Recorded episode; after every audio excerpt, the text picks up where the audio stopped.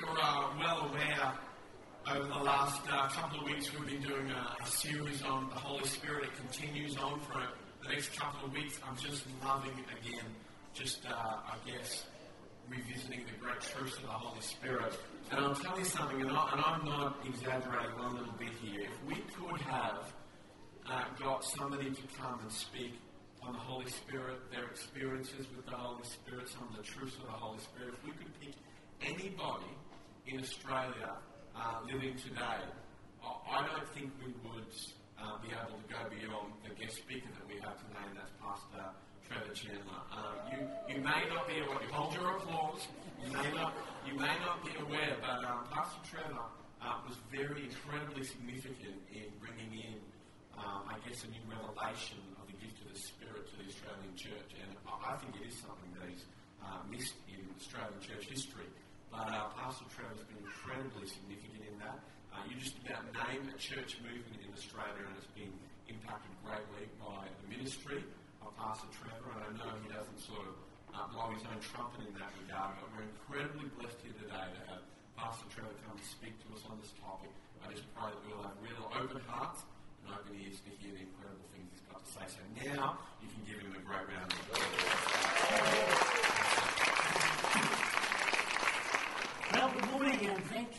Pastor Carl. Good to be here and uh, particularly having a part in this vital topic of the baptism with the Holy Spirit. I have given my message a subtitle. The major title, of course, is the baptism with the Holy Spirit. The subtitle is Doctrine and Experience. Not doctrine or experience, but doctrine and experience. It's not one, but it's both. You can have a doctrine and not have an experience. Sometimes, for some people, they start with an experience and then discover the doctrine. But the two must go together. Otherwise, we fall into a trap of being something. And this may be a new word to some of you, but we fall into the trap of becoming doctrinaire. I think we've got that in this, on the screen, and the Macquarie Dictionary gives us this definition. Doctrinaire, someone who tries to apply some doctrine or theory without a sufficient regard to practical considerations. An impractical theorist theoretical and impractical. And I believe that this is a danger that we can face when we come into this marvelous revelation of the baptism with the Holy Spirit.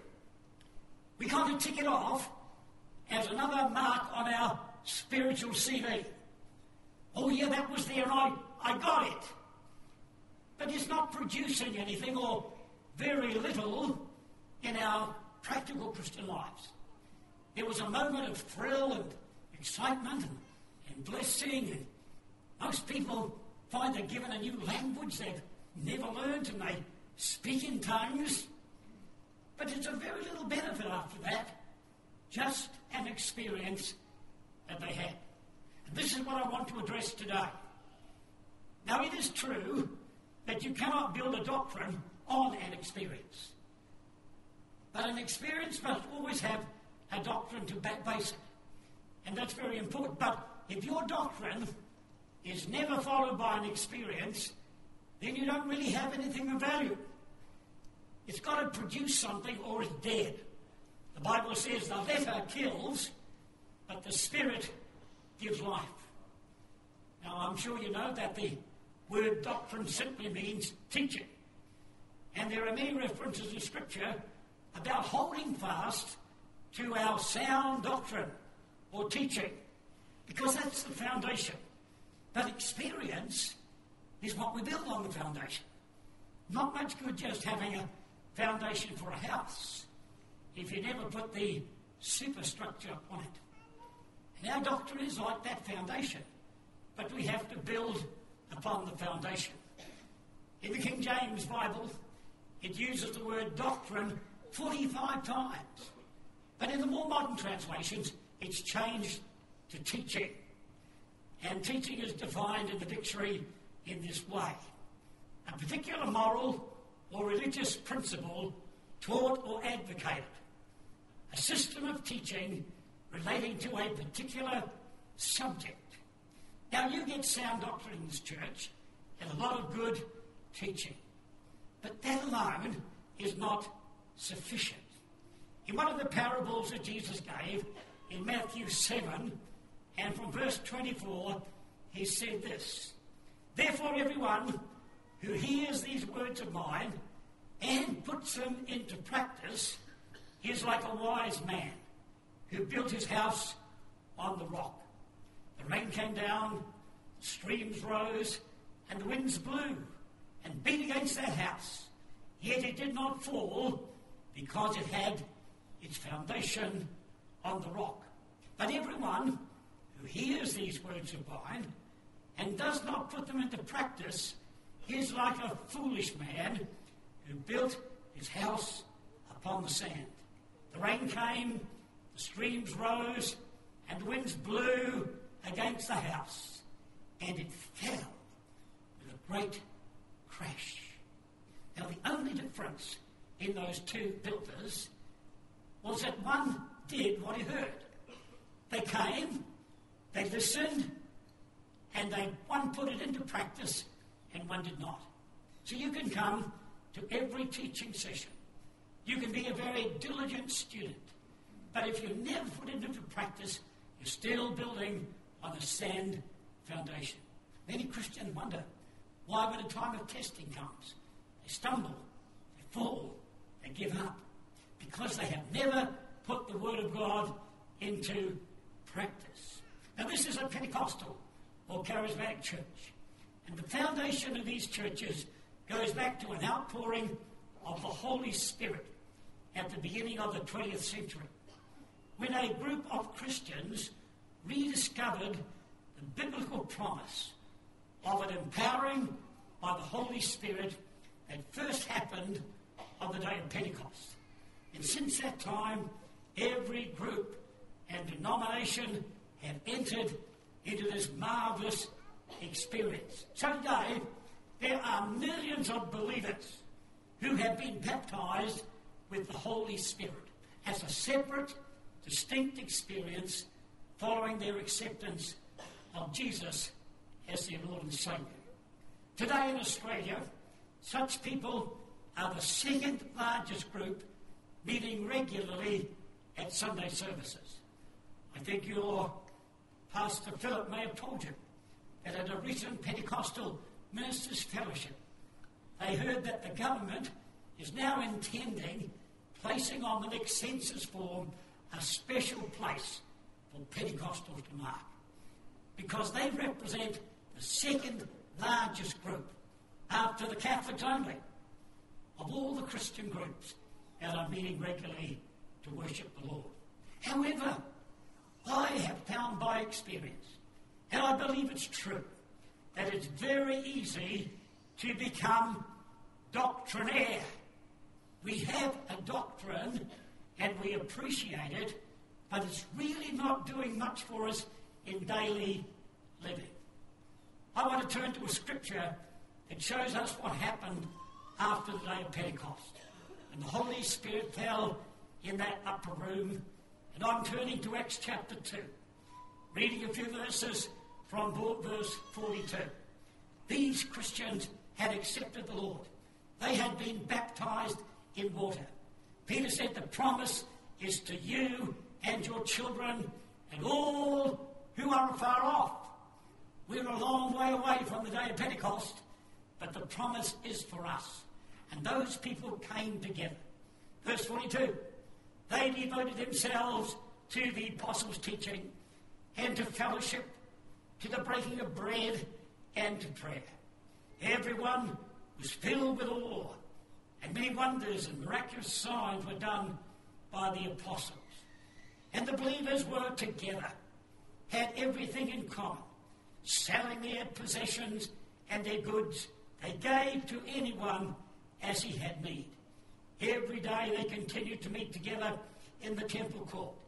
They broke bread in their homes, and they ate together with glad and sincere hearts, praising God and enjoying the favour of all the people. And the Lord added to their number daily those who were being saved. What a wonderful result. They didn't sit around the upper room. They went out. They gathered together. They began to pray, to praise God. There was a spirit of generosity that came upon them. I don't believe that the scripture teaches that we've got to sell all our goods. I don't think they did. They sold their surplus goods. Otherwise, how could they meet from house to house? They still had their houses, but they had surplus. And nobody wanted to hold on to that. They were willing to give to those who are in need. Now, I could spend my whole time this morning in proving to you from Scripture the truth that there is a baptism with the Holy Spirit that's a separate experience from salvation. Actually, I put this in poetic form. In a book I recently printed or published entitled God's Unfolding Plan, at the very end of that, I wrote a poem beginning with John the Baptist, when he said, I baptize you with water, but the one coming after me, I'm not worthy to tie up his sandals. He will baptize you with the Holy Spirit and with fire. And I started there, and I went through all the scriptures where there was this experience of people separately being baptized with the Holy Spirit. I went on into modern history to Azusa Street, where the Holy Spirit fell. I went on to my personal testimony, and I wrote 98 verses, all in poetic form. And it's in the book. Now, I had a terrible senior moment this morning. I said to the people, I have a few books here, and you can have them for $12. I should have said 20 And the poor bookshop said, We've been trying to sell those books for $20, and he's selling them for 12 Well, you've got a bargain. And I made a loss. I've still got a few at $20. so don't be miserable.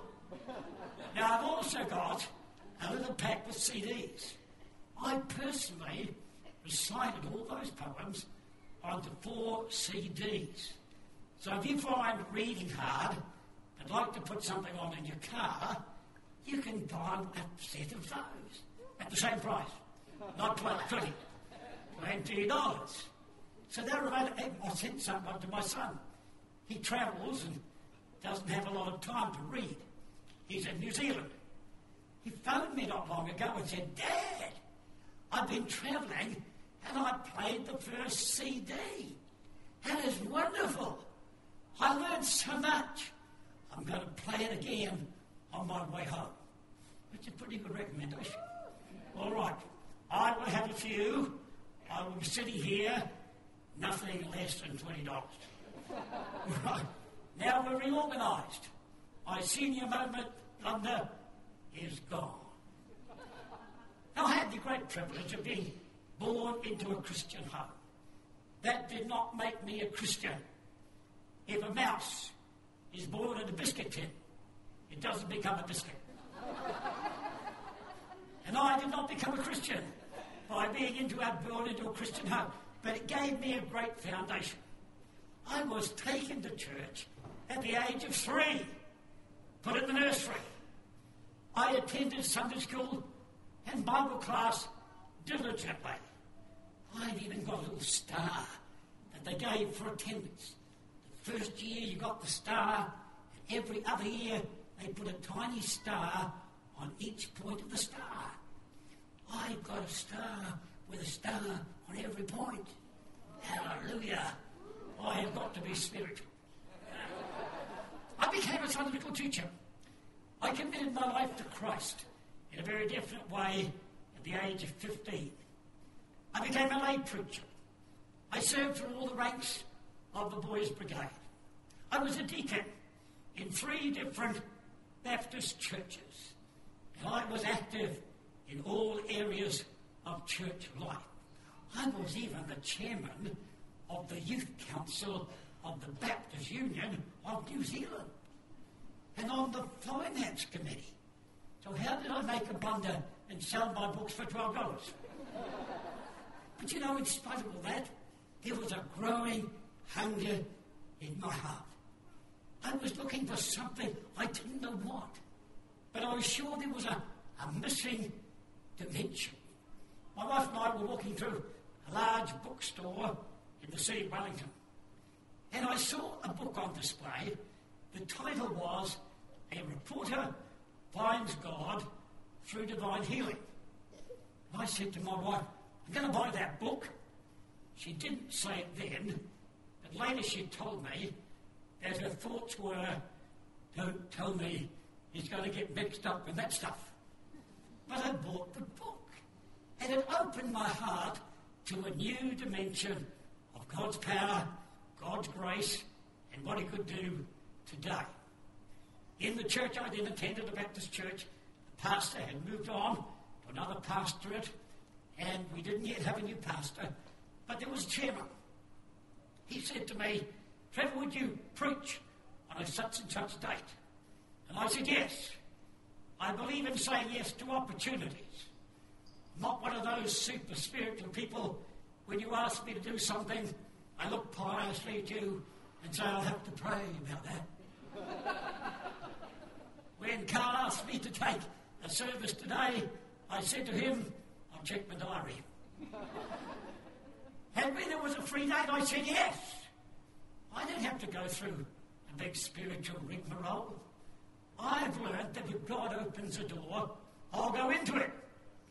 So I decided to speak on the controversial subject of the church and divine healing. And I started to prepare. The more I prepared, the more confused I got. More questions in my mind. Why were some healed and others not healed? And I was almost at the point of changing my topic. But I stuck with it. That Sunday morning, I preached in the Baptist church, church and divine healing. Well, it caused a bit of a stir. And then the chairman said to me, You know, why don't you take a series at our midweek service? They called it the prayer meeting, but there was teaching. He said he could take four Wednesday nights for us. So I set to work again. I still have the little booklet I published with those four studies. And he used to have about 15 people came to those midweek services. And the first one, there was 18 people. The next one, there was more. The third one, there was even more. And so I drove to the meeting on that fourth night. I remember this so vividly. I was in my car driving across a railway line. And the thought came to me, there will be 44 there tonight. I'd never had anything like it before. I drove to the church. and One of the men who was very supportive, standing outside, he said, Trevor, I don't know what's happened. There's not many here tonight. And without a moment's hesitation, I said, There'll be 44 here tonight. I could have bitten out my tongue. I had put my foot in it. And people began to pour into the meeting. And I saw my friend at the back going. And then his mouth flew open because there were 44 people there that night. That was kind of the first real supernatural experience I had. And then some people in that area who were meeting together interdenominationally heard that I'd preached on healing. And they were talking about it. So they invited my wife and I to come along. So we started meeting with them. And we talked about healing, and then we went on to other topics. And I had just two simple rules. You could say anything you liked, as long as you were sincere. But the Bible had the final say. If your opinion did not line up with the Bible, you didn't throw out the Bible, you threw out the, your opinion. And that's what we need to learn today. We went on to different subjects. And one night my wife said, Could we study the baptism with the Holy Spirit. Why she said we still don't know. But there was a man there in our meeting that I did not know was a Pentecostal. And he said, Well, I have a friend who has had a great experience. Could we invite him to come? Now, the next meeting was to be held in our home. We moved from house to house. And when he announced the name, I trembled. I knew that name. He was a Pentecostal pastor. And I had heard about those weird people. They rolled on the floor. They jumped over the seats. They swung from the rafters. Very athletic people. And he was coming to my house. And that Friday night, I was in fear and trembling, waiting for the arrival of this man, who I was sure would have a long tail and horns on his head. And he came in, but he looked normal. He sat down, we were gathered round. He began to talk about the baptism with the Holy Spirit as a separate experience. And I was very defensive. In fact, I was a bit aggressive. He would say something, and I would say, Where do you find that? Well, he said, Brother, if you turn to, with one eye on him, one eye on the Bible, I turned the pages. And blow it, it was there.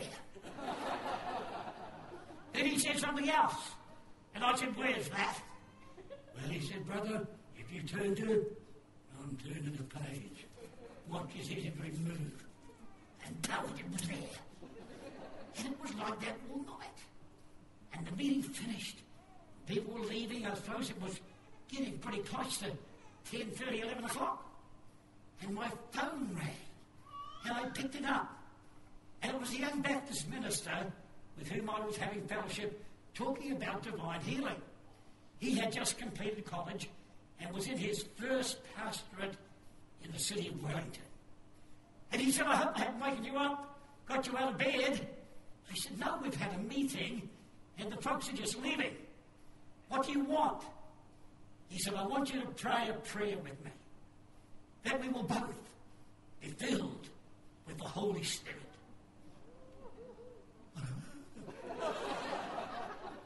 now, if he had done that to me a few months before, I would have told him to get certified. Don't phone me late at night to pray a prayer unless you're dying or something. Ring me in the morning. But I was like, there's a man here who knows all about it. Would you come and see me, see him with me? I turned to the visitor and said, This is my friend, a Baptist minister. Could we come and see you tomorrow? That was a Saturday. He said, Certainly. So I said, You'll see us tomorrow. Wow. The next day, in fear and trembling, I went out to see this man. You see, when someone talks about something you may not have received, you get a kind of bit resistant, a bit fearful. If there's something I need and I seek it and I don't find it, then I'm a lesser person. And that's, of course, not true. But that's how we think naturally. So we went out to this man and wondered what we would find. Well, he had a very simple home, very nice wife, a couple of ladies from the church were there. They were perfectly normal. That was a surprise. I said to him, you know, if there's something more that God has, I want it. I'm hungry for more of God, but I'm scared. He said, don't be scared. You know, the Bible says, if we ask something of God, our child asks something, and will they not give, but the good parent give it to them? If you're being evil, know how to give good gifts to your children, how much more will the Heavenly Father give the Holy Spirit to those who ask Him? I said, Would you pray for me? I'm still shaking. And he said, Well, just begin to praise the Lord. I didn't know how to praise the Lord. All I knew about praising the Lord was that out of Sunday service, each Sunday, the minister would stand and he would say, Let us now praise God by singing hymn 425. Well, I didn't feel like singing hymn 425. And I didn't know any other way of praising God. He said, just begin to thank the Lord. Well, that was pretty hard. And a few stumbling words, I began to say, well, I love you, Lord. Thank you, Jesus. I appreciate all you've done. And I, went, went, went, went, and then something started rumbling up inside of me. And I found myself bursting out in a language I've never heard or never learned. And here I am, and my Baptist minister friend is standing there with his eyes bulging out. He's looking. And I'm sitting there. I thought that man had hooked me up to the electricity. Now, every experience is different. So don't try to look for what God did for me to do for you. He has a custom built experience for you and your personality and your temperament. But I'm sitting there, I'm overwhelmed. The minister turned to my Baptist friend and said, May I pray for you? And my friend said, uh, uh, Well, I'm not as open as Trevor. I've just had four years of theological college. Can I go out and talk to him? So we left the house, walked up the street. I'm sure I was about a metre above the pavement. He was down there. After a few minutes, he said, This is real. Let's go back. And he was prayed for and received the baptism with the Holy Spirit. Now, what did it do for me? Well, I went home that night and I was so blessed. I walked into the house. My wife Sylvia took one look at me. I don't know what I said, but she said, I'm going to see that man. You're not going to be in one place in heaven and me in another. Not very good theology. But obviously there was something. Something had happened to that deadbeat husband of hers. Power of God had come down. What did it do? Well, I told you what I had done. But now something began to work in my life. But the secret, I believe, was the hunger I had. You know, on that first Pentecostal day, Jesus said to them, Go into the city of Jerusalem and wait for the promise of the Father. John baptized with water, but you will be baptized with the Holy Spirit. The King James Bible puts it in old fashioned language. Jesus said, Tarry in the city of Jerusalem.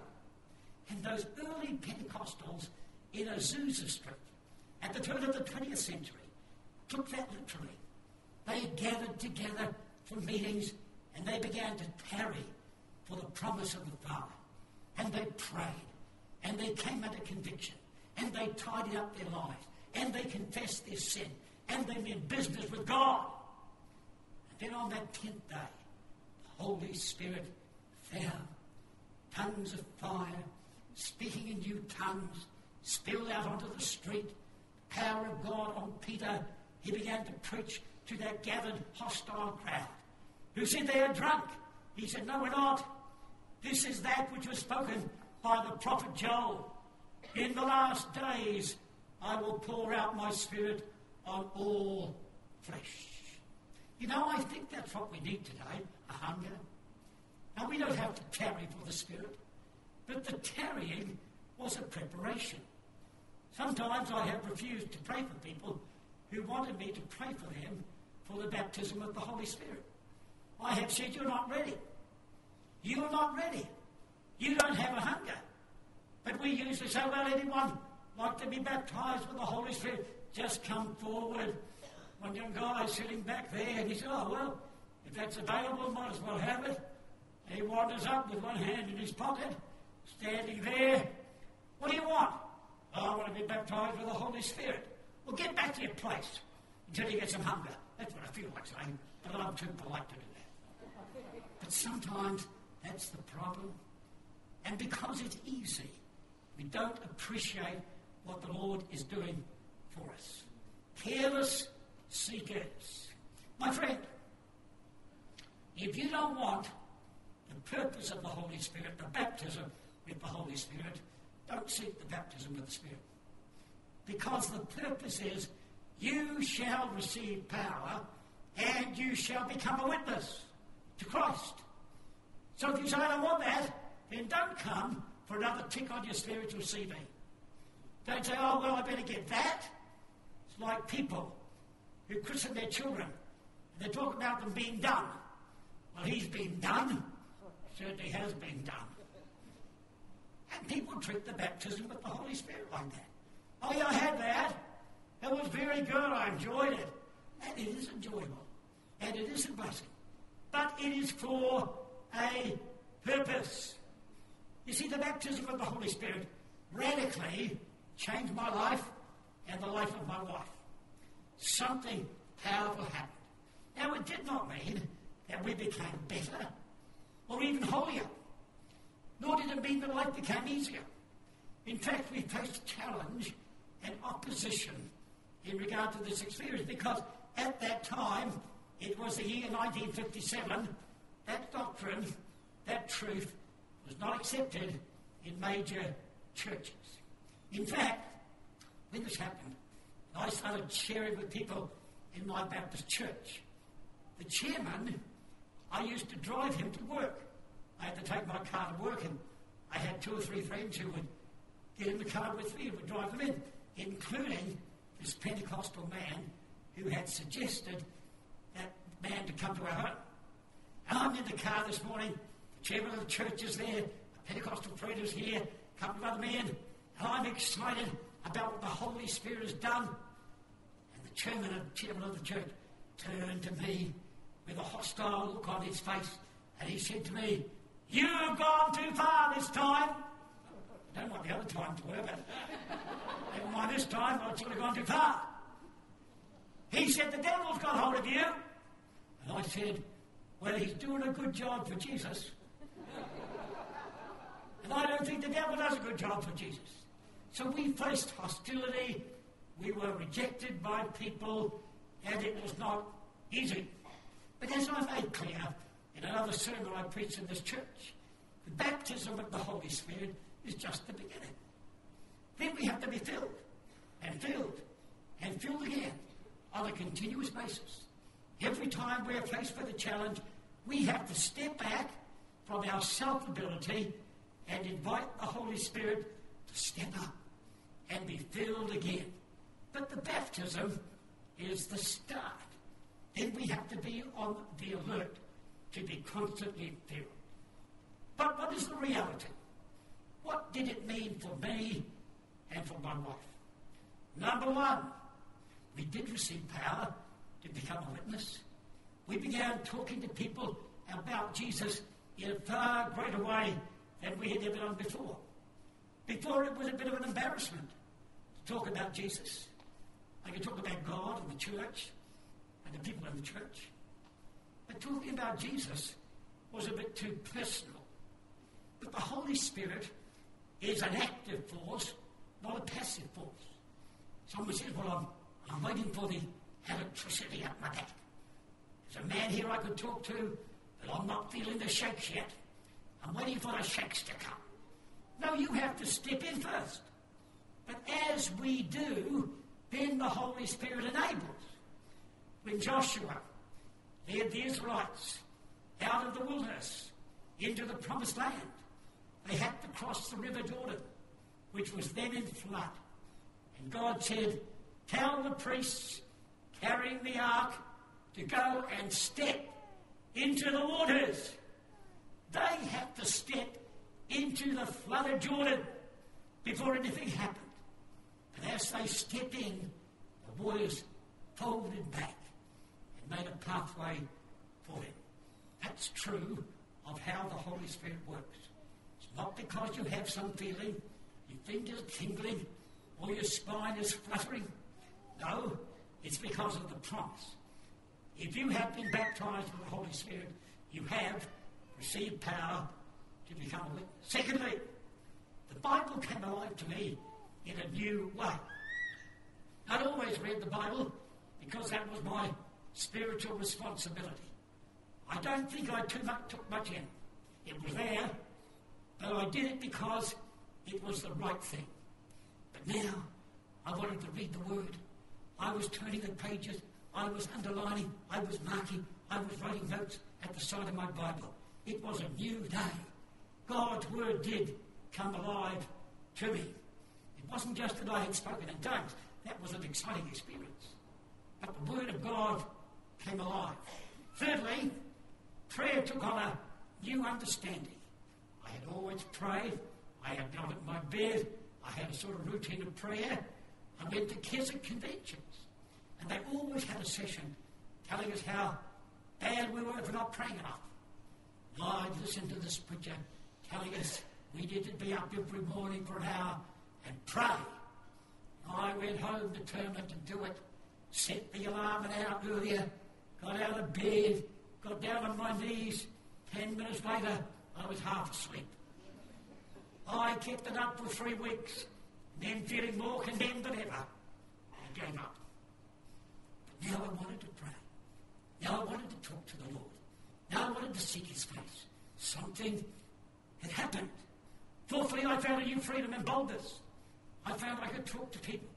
I could face issues. I could do things I didn't do before, would be afraid to do. Fifthly, I was open to new guidance and direction. There was an expectation. There was an excitement that the Holy Spirit was working actively in my life and in the world. And I could expect Him to show me different things and not be afraid to step in. As I said, I didn't need to go and have to pray about every invitation. If I had the opportunity, I wanted to take it. Number six, that's what happened. New doors of opportunity opened for me.